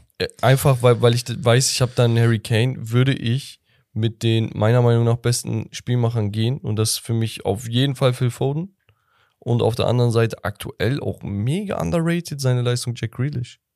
Also Grealish, sowohl mentalitätstechnisch, glaube ich, ist er gewappnet für sowas. Und auf der anderen Seite denke ich auch so, ey, das klingt komisch, Digga, aber sein Spiel kann ein bisschen mehr als das, was die Statistiken zeigen. Ich könnte mir halt vorstellen, dass ein Sterling da auch geil wäre oder selbst ein Saka. Ich finde, die Kombi aus Kane und Saka war sehr interessant, die letzten Spiele. Ja. Also ich sehe auch Foden und Grealish und dahinter sehe ich Saka und dann aber ich hätte auch kein Problem, wenn Rashford das spielt, wenn du sagst, ey, ich möchte ein bisschen mehr Torgefahr noch von meinem Flügel. Ja, absolut. Weil das ist halt das Geile, du kannst gerade wirklich tauschen und je nach Spielsystem oder nach Präferenz quasi die Spieler da reinziehen.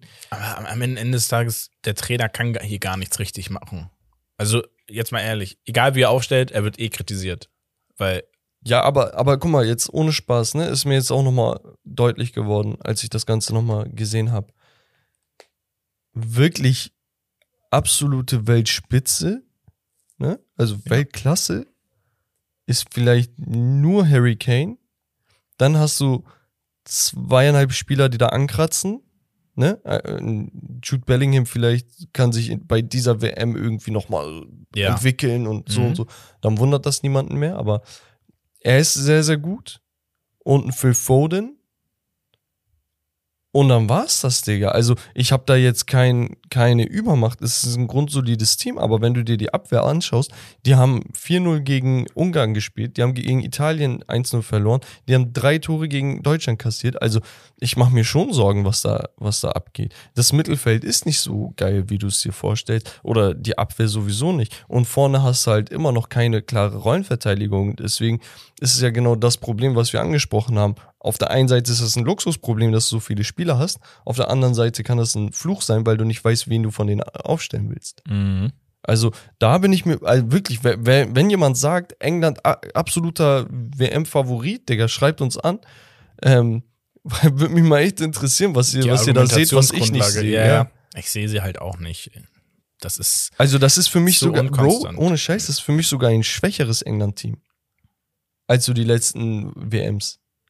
Ja, weil es auch die Defensive nicht so... Digga, also Bro, wir hatten vor ein paar Jahren noch, ne? Ein bisschen das ist so diese Holland-Defensive, wo wir damals... Ja, ne? Genau, und genau in der Ära hatten wir, Digga, wir hatten John Terry, wir hatten, keine Ahnung, davor hatten wir einen Gerrard und einen Lampard. Ferdinand. Wow! Scholes. Digga, selbst ein Gary Neville, Digga, ist mehr wert als das, was die jetzt Ashley so Cole haben.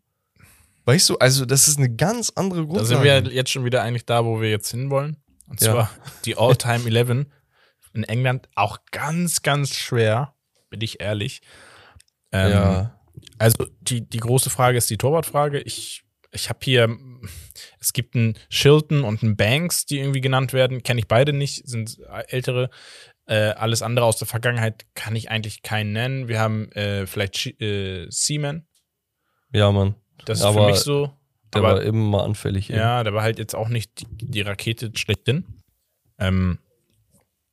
Ja, da muss man gucken. Rotationsbedürftig oder fähig, eher gesagt.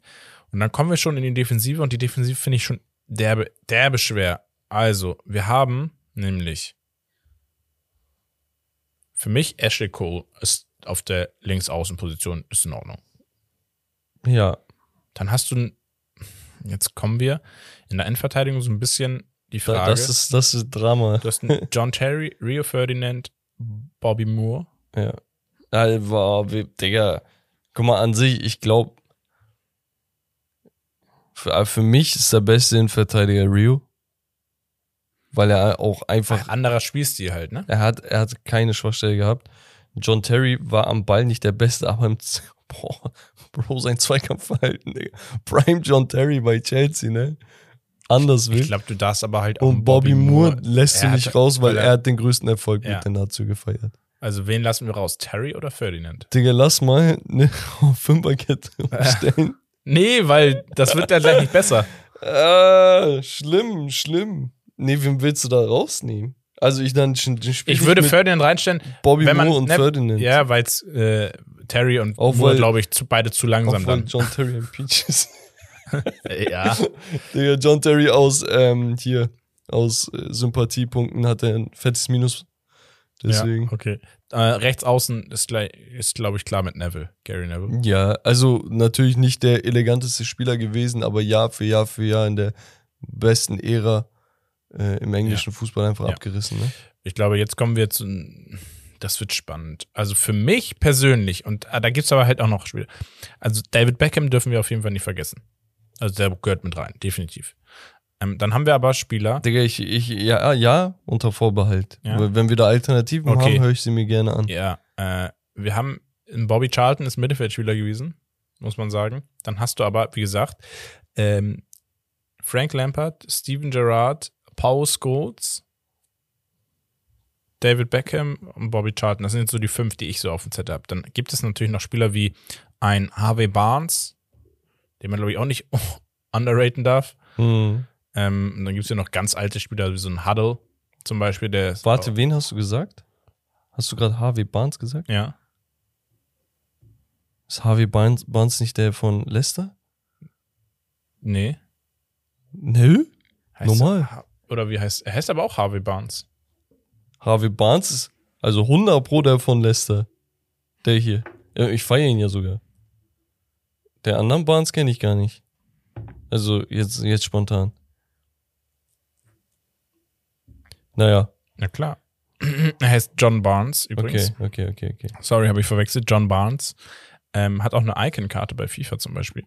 Ja, krass. Wusste ich gar nicht.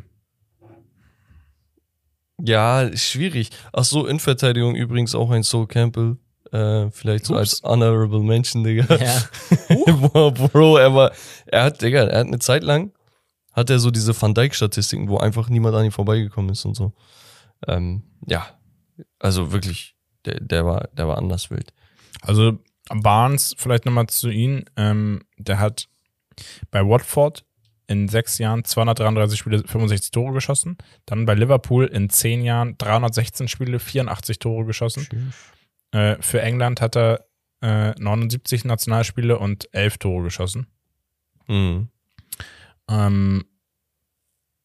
Gehört damit halt einfach dann zur Elite. Ursprünglicher Jamaikaner. Mhm. Ja, ist eine Liverpool-Legende tatsächlich. Ja, können wir so stehen lassen. Ich wüsste jetzt auch alternativ gerade niemanden auf links.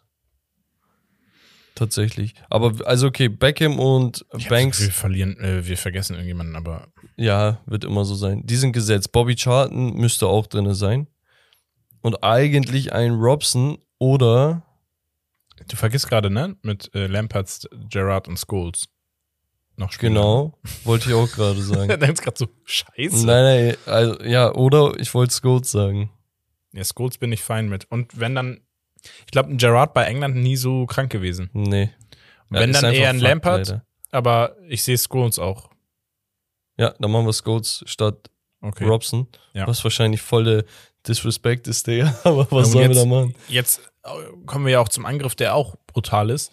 Eigentlich muss man ja Harry Kane schon mit reinzählen. Oder? Von der Statistik her? Ja. Also, Digga, guck mal, es gibt einmal Prisoner of the Moment, okay? Das sind Leute, die einfach, weil jetzt, keine Ahnung, Haaland hat ein paar Tore geschossen, die sagen, Digga, er wird der GOAT, ne? Du bist einfach in diesem Moment gefangen. Aber dann gibt es davon nochmal das Gegenstück.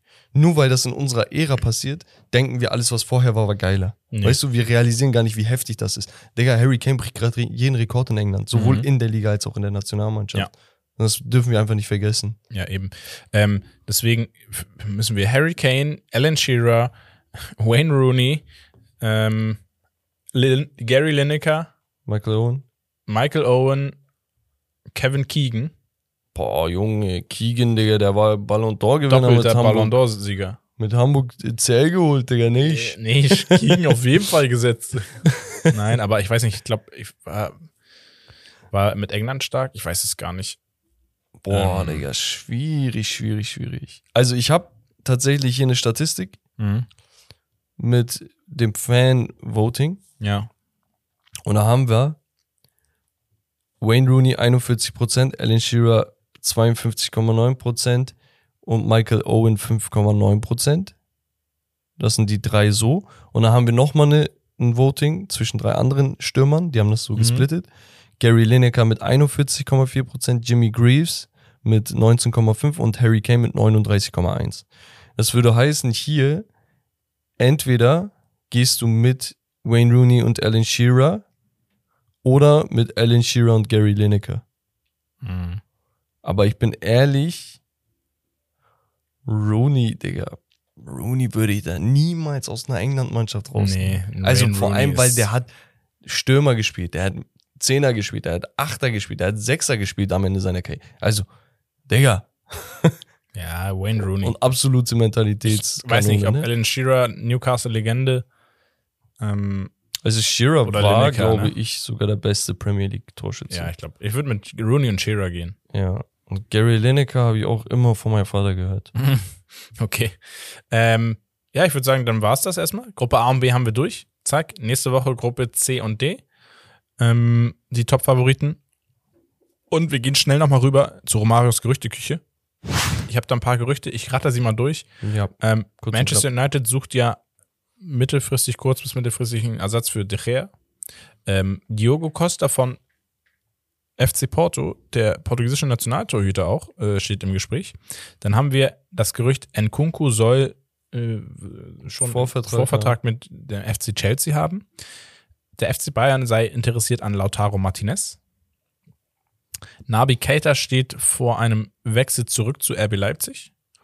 Und, jetzt kommt schon wieder, warum? Bro, nein, trigger mich mit solchen Gerüchten nicht, Digga. Was ist das denn, Digga? Der FC Barcelona soll beim Champions-League-Spiel in München gewesen sein, um einen Joshua Kimmich beobachten. Okay, man muss den noch scouten. Ja. So, weil, weißt du, was ich meine? Passt da wirklich rein, so nach dem Motto. Auf Alibi, Digga. Digga, guck mal, ob sein linker Fuß gut ist im Kurzballspiel. Könntest du dir einen Kimmich bei Barcelona vorstellen? Bro, ich kann mir Kimmich überall vorstellen. Ich will ihn aber nicht woanders vorstellen. Ja, okay. Höchstens bei United, Digga. Ja, okay. Kimmich zu Benfica, Digga. Spaß. Nkunku zu Chelsea fände ich kacke irgendwie. Weiß ich nicht, wieso. Lautaro Martinez zu Bayern, finde ich, gibt es bessere Lösungen. Ein Keita zurück zu Leipzig, finde ich top. Also Martinez Spielstil ist so, ja, weiß ich nicht. Das also, nicht ich so finde, die Mehrwert, brauchen diesen Stürmer-Mehrwert bringen. Genau. Diogo Costa zu Manchester United, ja, warum nicht? Der spielt echt gut, er ist auch am Ball gut. Weißt du, was ich für ein Problem habe mit Transfers aus Portugal? Ja, also, hast du schon mal wenn gesagt. Sie United tätigt. Nee, ich weiß nicht. Ich glaube, das habe ich ja nicht gesagt. Okay. Und zwar die Tatsache, dass sie wissen, dass United Geld hat. Und Portugal gibt Talente nicht günstig ab. Ja. Vor allem die Top 3, Top 4 Teams, die wissen, wie man gut Patte macht. Und ich finde so, der Mehrwert bei so einem Spieler, wo du nicht weißt, ob er wirklich gut wird oder nicht, ne? Aber das ist immer so. Also, er spielt jetzt schon relativ viele Spiele, Stammspieler bei Portugal. Wir haben Hendo. Weißt du, der gerade ausgeliehen ist. Ja, aber es macht auch nicht den nächsten Step. Ja, aber er ist in England, da kannst du vielleicht aufbauen. Weißt du, dann wird er Nationalspieler. Also, weiß nicht, ist vielleicht fürs Marketing besser und sparst ein bisschen Geld und holst dir einen Ersatztorwart. Ja, also ich fände ihn nicht schlecht bei Manchester United. Wenn Portugiese, würde ich sagen, Digga, Heuer Fernandes. Ja, safe. Wie gesagt, und Kimmich zu Barcelona finde ich sehr unrealistisch, auch wenn Barcelona jetzt wieder nach oben wandert. Ne? Woher das Geld? Ja, woher? Aber gut. Organhandel. Spaß. Hochzeitssaal. Und du hast, glaube ich, noch eine kleine Geschichtsstunde vorbereitet. Genau, zum Abschluss. Ich hatte dir die Frage gestellt, ob du irgendwie weißt, woher diese FIFA-Regel mit der gelben Karte fürs Trikot ausziehen kommt. Nee. Du sagtest, nee. Und dann habe ich gedacht, ey, das machen wir. Heute geht's ums Trikot ausziehen. In der heutigen Geschichte kommen wir zum Thema des Trikot-Ausziehens. Heute wissen wir, dass Spieler mit einer gelben Karte verwarnt werden, doch das war nicht immer so. Die FIFA setzte die Regel 12 in ihren Regularien 2004 in die Welt, die folgende Handlung ausdrücklich mit einer gelben Karte abmahnt, wenn ein Spieler A. nach Meinung des Schiedsrichters mit provozierenden, höhnischen oder aufhetzenden Gesten jubelt. B. an einem Zaun hochklettert, um seinen Treffer zu feiern. Wir hatten nämlich Fälle, wo Spieler am Zaun festhingen und bis zu 2 Finger verloren haben. Bah. Trotzdem hat der Spieler die gelbe Karte bekommen. Mhm. Oh, Digga. Stell dir mal vor, du verlierst da 2 Finger, dann kommt ein Typ, gibt dir noch die gelbe Karte. Der wird durchdrehen. Naja. C. sein Trikot auszieht oder es über den Kopf stülpt. Und D. Kopf oder Gesicht mit einer Maske oder Ähnlichem bedeckt. Und da hatten wir... Grüße an Aubameyang. Genau. Und Batman, Batshuayi und Co. Die haben glaube ich, so einiges gemacht. Naja, dazu kommt, dass persönliche Botschaften wie Grüße, aber auch Statements auf Shirts und Haut verbreitet wurden. So auch beispielsweise, das sollte dir geläufig sein, durch Zlatan Ibrahimovic, dessen Körper mit vorübergehend aufgemalten Tattoos auf den Welthunger aufmerksam machte. Er nutzte dafür mehrere Dutzend Namen verschiedener oder unterschiedlicher Herkünfte. Da hatte er sich so einen Namen überall aufgemalt oder aufmalen lassen, so Henna-Tattoo-mäßig oder irgendwas. Mhm. Waren keine permanenten Tattoos. Es gibt auch ein richtig geiles Video auf YouTube diesbezüglich. Also wenn ihr schreibt, Zlatan Ibrahimovic Tattoos, Dann kommt so ein, ich glaube, 7-Minuten-Video, richtig geil, oder 3 Minuten, wo er das nochmal erklärt. Also das war echt schon ein bisschen Gänsehaut. Ja. Naja, auch beklagten Sponsoren, dass ihre Werbeplattform im Sinne der Trikots kurzzeitig verloren geht. Okay, das heißt, wenn du da Werbung drauf hast und der zieht das Trikot weg, du zahlst ja quasi für alles, weißt du? Ja. Was auch verloren geht, ist natürlich auch die Zeit, ein weiterer Grund für die Regel. Doch jetzt wird es kurios. Es gibt einen bestimmten Fall, der die FIFA dazu brachte, diese Regel zu verankern. Kannst du dir, Rommel, vorstellen, um was es geht oder um welchen Spieler? Es gab einen bestimmten Vorfall bezüglich des Trikots ausziehen. Trikot ausziehen oder war das über den Kopf? Ausziehen. Ausziehen. Hat er sein Trikot nicht mehr wiederbekommen? Digga, weiß ich nicht. Er hatte es. Keine Ahnung. Okay. Es geht um Diego Forlan. Diego Forlan heißt der Kollege. Stürmerlegende aus Uruguay, der damals noch bei Man United kickte. Nicht so erfolgreich, muss man sagen. Und nach seinem Torjubel das Trikot auszog. Also bis dahin ist ja auch alles gut. War normal. Damals völlig normal. Doch was danach geschah, veränderte den Fußball stückweise für immer. Die blonde Löwenmähne jubelte nämlich so lange ohne Trikot, dass er keine Zeit hatte, es sich wieder über den Kopf zu ziehen, denn es wurde bereits angepfiffen. Okay? Und das Ding ist, so rann er im Stil eines Flitzers oberkörperfrei dem Gegner hinterher. Das Trikot hatte der Kollege in der Hand. Ist einfach halbnackt hinterhergelaufen. Auf YOLO, Digga, was soll ich jetzt machen? Ja, und er hat das Trikot dann so lange in der Hand, bis er die Gelegenheit hatte, bei einem ruhenden Ball sich das wieder überzuziehen. Und genau daraufhin entstand quasi die Regel 12. Wow. Genau. Wahnsinn. Ein weiterer Fun-Fact ist, ich glaube, in der Saison 2017, glaube ich, hatte Robert Bobby Firmino tatsächlich, lass mich nicht lügen, ich glaube 7 gelbe Karten oder so angehäuft wegen des Trikots ausziehens, okay. Digga. Er hat die Regel vergessen. Er hat einfach, Digga, damit den Rekord aufgestellt, weil er einfach irgendwo einen Siegtreffer, ich weiß nicht, gegen Burnley oder so war das, nochmal sein Trikot ausgezogen hat, hat er vorher schon 6-mal gemacht, das war die 7., so, weißt du? Voll krass. Krank. Aber ja, das heißt, seit 2004 gibt es erst diese Regel und das fand ich schon krass, weil die meisten Regeln so, also wir kennen ja Fußball voll traditionell, es ändert sich ja nichts.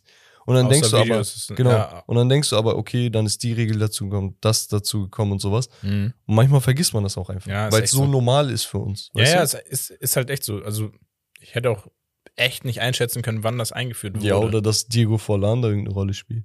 Ja, so. Die Vorstellung ist gerade so witzig. Es gibt, check das mal ab, ist ein richtig geiles Video, ich zeig's dir gleich. Ja. Wie er einfach während des Spiels oberkörperfrei läuft, auf richtig gestört. Einfach mal bei YouTube danach suchen. Ja, so witzig. Genau, ich würde sagen, Rommel, ja. wir sind mies bedient mit der Zeit und bedanken uns natürlich recht herzlich bei jedem Zuhörer da draußen. Ja. Wenn ihr Bock habt auf mehr, dann checkt unseren YouTube-Kanal ab. Twitch sind wir regelmäßig online, gerade zu Watchpartys, also zu geilen Spielen, Fußball, Basketball, die Saison beginnt auch bald. NFL sowieso mit mir und Rommel, jeden Sonntag. Das heißt, wenn ihr mehr von unseren Stimmen und Gesichtern sehen und hören wollt, dann rein da. Und ansonsten, ja, TikTok und Co. Und Instagram. Ich würde sagen, Rommel, das war's von Steak and Lobster. Das Beste vom Besten. Und wir sehen uns beim nächsten Mal. Peace und haut rein.